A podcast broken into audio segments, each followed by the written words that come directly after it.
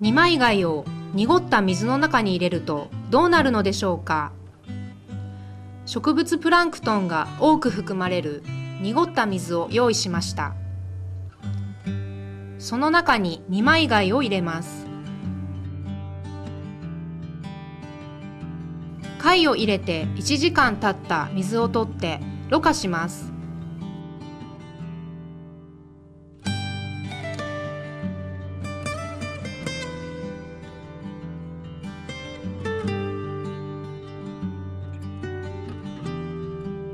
同じように貝を入れて2時間経った水3時間経った水最後は5時間経った水を取ってろ過しました。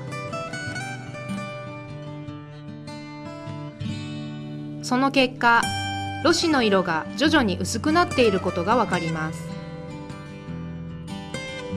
水の色も時間が経つにつれきれいになっていることがわかります。このように二枚貝は濁った水をきれいにする働きがあります。